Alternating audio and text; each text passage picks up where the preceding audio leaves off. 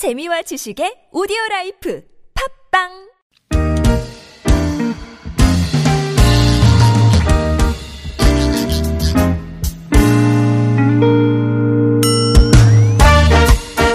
자, 서울 속으로 2부 시작됐습니다. 오늘 월요일이고요. 공동주택 상담과 자영업자 소상공인 여러분을 위한 상담 격주로 진행하는 날입니다. 오늘은 자영업자 소상공인 여러분을 위한 상담으로 함께 해 볼 겁니다. 서울시 눈물그만센터의 조일영 변호사 제 옆에 나오셨어요. 어서 오십시오. 안녕하세요. 안녕하십니까. 네.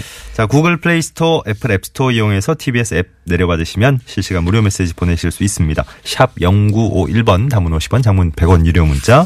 또 카카오톡은 TBS 라디오와 플러스 친구 맺으시면 무료 참여하실 수도 있습니다. 자, 상담 오늘 본격적으로 예, 진행을 해볼 겁니다. 네. 1918번님 사연부터 보겠습니다. 1인 자영업자 영업 시작한 지 19년 되신다 그러셨고요. 만약에 폐업 신고 한 다음에 다시 사업자 등록하면 고용보험 가입할 수 있습니까? 라는 질문입니다. 아, 네. 제가 지난 시간에 이제 개인 사업자의 경우에도 직장 근로자들처럼 어, 고용보험이 가입하다고 설명을 드렸는데, 예. 어, 이제 개인 사업자의 경우에는 별도로 가입 그 허용 기간이 있고, 그래서 1년 영어 사업자 등록을 한 후에 1년 이내에만 보험 가입이 이제 가능하다고 말씀드려서 네. 어, 이렇게 질문을 하신 것 같아요. 예.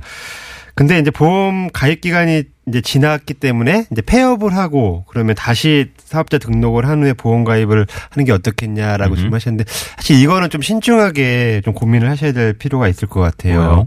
어, 먼저 사실 폐업하고 등록할 때 그 폐업 절차, 등록 절차가 좀 번거로울 수 있거든요. 사실은. 네, 뭐 네. 이렇게 뭐 많이 어렵진 않은데 일단 그 자체로도 번거로울 수 있고 사실 그거보다 더 큰 거는 어, 개인, 그, 개인 사업자가 이제 고용보험을 가입하게 되면은 매월 보험료가 3만 원에서 이제 6만 원 정도 부담을 하게 돼요. 예. 예. 근데 이제 그렇게 됐을 때 이제 이제 폐업이나 이제 수급 요건에 해당될 경우에 차등적으로 보험 네. 급여를 수령할 수 있는데 이제 최대 받는 것이 134만 원이거든요. 예. 그러니까 이런 것들을 좀 따져봐야 될 것 같아요. 내가 매월 납부하는 보험료와 음. 이제 그런 보험 수급 요건이 발생됐을 때 받게 되는 보험 예. 액수를 비교했을 때 네. 실제로 내가 들어가는 비해서 나, 나 받는 돈이 이렇게 크지 않는다면 음. 그냥 지금 상태를 유지하는 게 더 나을 수도 있을 것 같거든요. 예. 그런 점들에 대해서 좀 다각도로 고민을 하셔야 될 것 같고 사실 고용보험의 원래 취지가 이제 수익이 얼마 많이 나지 않을 거기 때문에 예. 않을, 않는 그런 업종에 대해서 그런 피해가 발생될 수, 우려될 수 있으니까 네. 보험을 통해서 그거를 좀 보전받기 위해서 단기간에 그런 거를 어 준 취지이기 때문에 지금 현재 만약에 영업이 잘 그렇게 잘 나쁘지 않게 잘 되고 계시다면은 음. 굳이 폐업을 하지 말고 그냥 뭐 고용보험이 마- 대상이 아니더라도 그대로 영업하시는 게 오히려 더 나을 수도 있다고 설명을 드릴 수 있을 예, 것 같아요. 예, 예. 네. 알겠습니다. 그 뭐 가능은 한데 예, 따져보실 네, 어떤 게게더 실익이 클지는 한번 따져보셔야 될 것 같아요. 알겠습니다. 네. 9387번님 상가 세입자인데요. 2년 계약했습니다. 어, 11개월 정도 운영을 했는데 장사가 너무 안 돼서 가게를 지금 내놓은 상태고요. 근데 어제 상가 주인이 바뀌었다는 걸 알게 됐습니다. 상가 주인은 세입자에게 허락받고 상가를 팔아야 된다고 알고 있는데 어, 사전에 전혀 뭐 이런 통보도 없었고 계약 위반이 아닌지요? 라고 물어보셨네요. 네.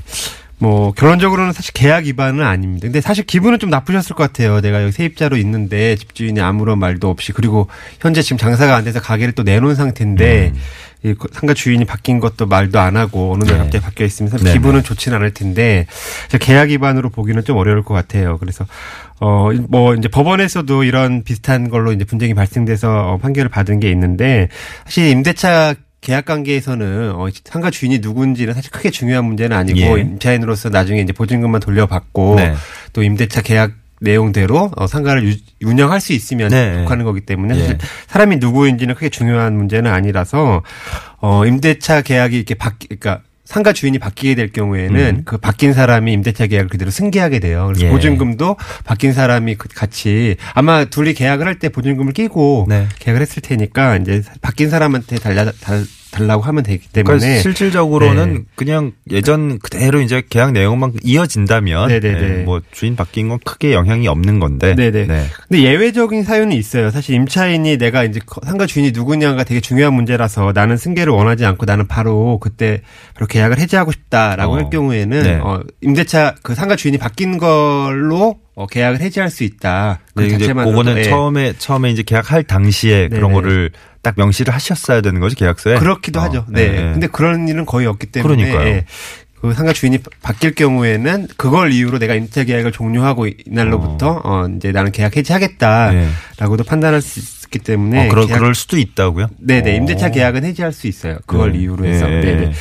그래서 그렇게 됐고요. 그러니까 이게 뭐 개- 계약 위반은 아니지만 법적으로 계약 위반은 아니지만 내가 자, 자체로 계약 해지를 할 수 있다. 아, 네네. 계약 해지는 할 수 있다라는 예. 점을 어, 그러니까 일방 일방의 요구군요. 어쨌든. 네, 내가 계약 해지해서 계약 해지 계약 해지가 아무 때나 되는 건 아니잖아요. 그러니까요. 네네. 네. 그래서 이럴 해지 요구를 할 수는 있다. 네네 네. 계약 해지 사유는 된다라는 알겠습니다. 예.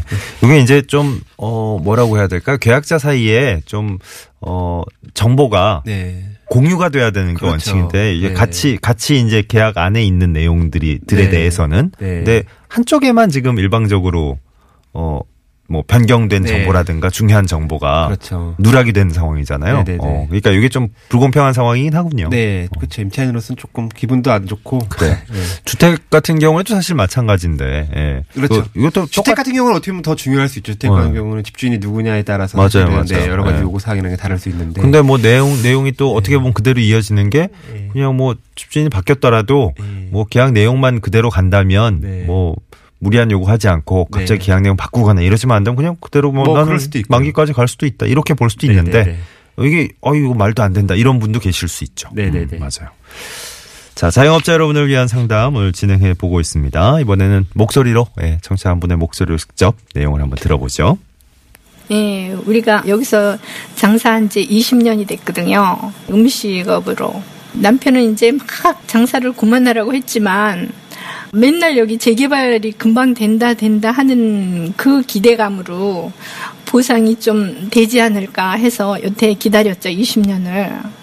아 그랬는데 보상액이 너무 상상외로 작게 나오니까 이의를 신청할 수밖에 없는 거죠 저희는. 그런데 분양권도 줄 수 없다 하니까 저희 입장에선 억울하죠. 그러니까 우리가 분양권을 못 받는 게 맞는지 궁금합니다. 그리고 보상액도 좀 올려받을 수 있는 방법이 어떤 방법이 있을까 궁금합니다. 예. 어, 여러 가지를 물어 주셨는데, 좀 이제 그 재개발 상황이 네. 갑자기 닥치는 그렇죠. 바람에, 네. 음, 좀 이렇게 곤란한 처지신 것 같아요. 네. 이게 궁금하신 내용 어떻게 좀 풀어주실 수 네, 있을까요? 이번에 이런 재개발과 관련된 문제는 저희 처음 접수되는 사례인 것 같은데, 네. 사실 재건축과 재개발은 좀 구분할 필요가 있어요. 그러니까 지금 말씀하신 게 이제 재개발이라고 하셨잖아요. 재건축 같은 경우는 뭐 이제 건물주가 자기가 뭐 리모델링이나 이런 걸 네. 음, 원해서 네. 안전상의 이유로 해서 내가 스스로 예. 재건축하는 거기 때문에 그럴 경우에 사실 보상이 되기는 어려운데 이제 네. 재개발은 보통 국가나 지자체 국가에서 이제 공공의 필요에 의해서 지역 단위로 너무 노후됐기 가죠. 때문에 네. 네, 할 필요가 있어서 하는 거기 때문에 사실 재개발 같은 경우는 원칙적으로 뭐 보상 비 같은 게 인정이 돼요. 네. 네, 네, 보상금이 인정이 되기 때문에 잘 따져 보셔야 되는데 이제 사실 보상금을 받기 위해서는 뭐 사업 인정 고시 전에 그 부동산에 거주를 해야 되고 또 3개월 이상 거주해야 되는 요건도 있는데 지금 20년째 세입자로 음식업을 하고 있다고 말씀하셨으니까 예. 이런 요건은 충족할 텐데 어, 다만 이제 사- 보상금의 구체적인 액수가 그 토지 보상법 시행 규칙에 규정이 돼 있거든요. 그래서 네. 어, 휴업 기간에 해당되는 영업일 4개월 분에 대한 영업액에 뭐 감가상각비나 유지관리비, 인건비 등이 이제 고려돼서 어, 정해진다라고 법에 정해, 정해져 있어요. 어쨌든 이렇게 규정에 네. 딱 나와 있, 는 뭐, 그 내역도 네. 딱 나와 있는 부분이다 보니까 네, 바꾸기 보통 쉽지 않겠네요. 네, 이런 내용에 대해서 이제 그 감정평가사 분들이 이제 감정평가를 해서 그래요. 구체적인 액수는 정하는데 예. 이게 이제 법에 딱딱딱 요건들이 정해져 있, 다 보니까 네. 임의로 내가 보상금이 좀 작다고 하더라도 음. 높여받기는 사실은 좀 쉽지는 않은 상황이에요. 뭐 어쨌든 요 조건엔 다 해당이 되실 것 같고 그죠? 네네. 20년째 그냥 그렇죠. 그, 그 자리에서 음식을 하고 계시다 그러셨으니까. 네네. 네. 그래서 좀 일단은 올려받기 쉽지 않은 상황인데 예. 이럴 이럴 경우에 사실 이의 절차는 마련되어 있긴 하거든요. 그래서 어, 사업 시행자나 조합에 먼저 내가 좀 보상금이 내가 오랫동안 장사를 했는데 보상금이 너무 적다라는 점에 대해서 좀 소명을 좀 하시면서 이의 제기를 하실 수 있고 어, 이제 토지 수용 위원회라는 곳에서 이제 재평가를 받을 수는 있는데 네. 이게 상당히 좀 기간도 오래 걸리고 쉽지는 않은 상황인데 음. 그래서 한 번쯤 좀 너무 억울하시다면 한 번쯤 예. 해보시는 것도 나쁘진 않을 것 같아요. 알겠습니다. 예, 그리고 한 가지가 이제 분양권 관련된 질문을 또 하셨는데, 네. 어, 분양권과 관련해서도 뭐 예전에 이제 용산에서 한번 그때 있을 때 재개발될 때 어, 세입자들 보호 필요성에 의해서 어, 분양권을 일부 준 사례도 있긴 한데 아, 네. 원칙적으로는 근데 분양권을 바로 주지는 않는다고 하더라고요. 제가 예. 알아보니 그래서 네. 조합원 같은 경우 그래서 조합원 같은 경우에는 원칙적으로 이제 분양권이 바로 되는데 네, 예. 예. 이 임차인 같은 경우는 이제 조합원에 해당되지 않아서 예. 어, 분양권을 직접 받기는 어렵고 예. 근데 경우에 따라서는 어 이제 조합원 분양이 남은 물건에 한해서 어 세입자에 대해서도 우선 분양권을 주는 사례도 있긴 음, 하지만 예. 이게 모두 다 적용이 되는 것은 아니라서 예. 네, 한번 좀 판단해 보셔야 될 것 같아요. 알겠습니다. 3620번님, 2017년 3월에, 어, 지난해 3월에 상가 임대차 계약하셨군요. 어, 계약 당시에 어, 상가의 경우는 5년까지 연장이 되니까 1년만 계약하고 나중에 이제 갱신을 하기로 했습니다.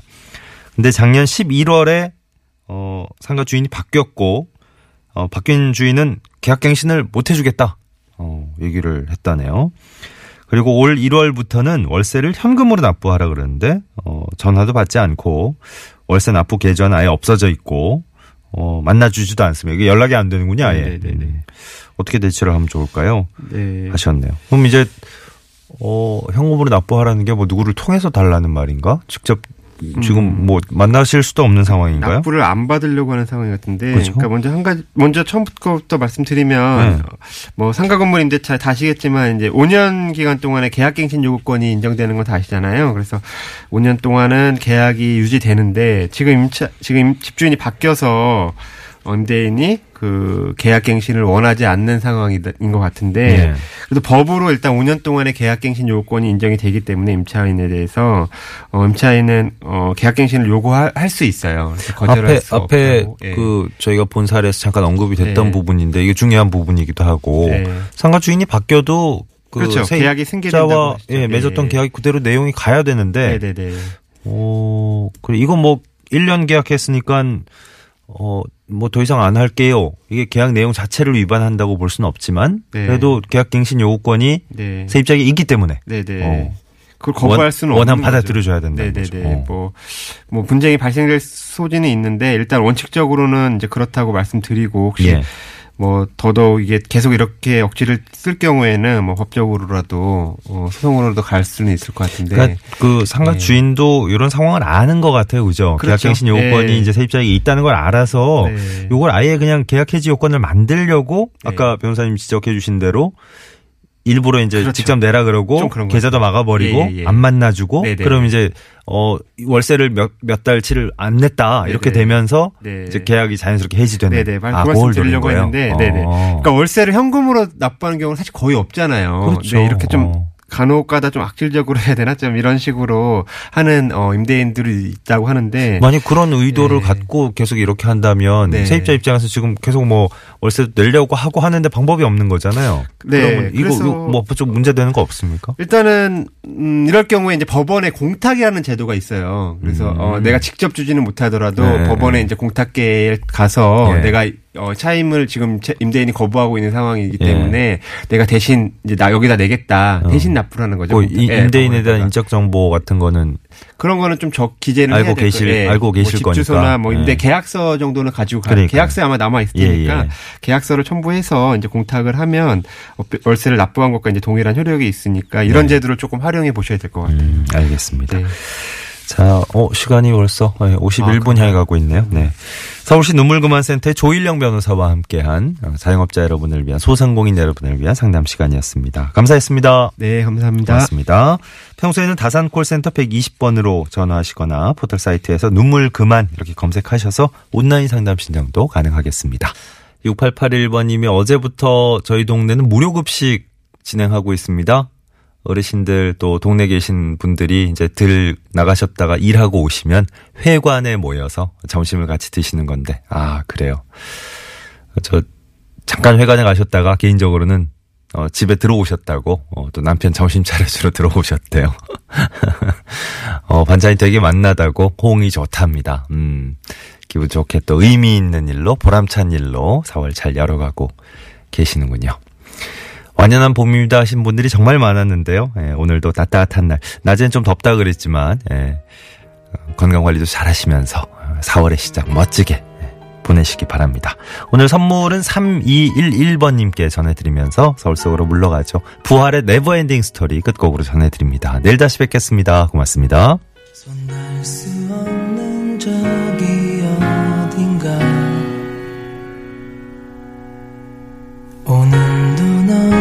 숨 쉬고 있지만 너와 멀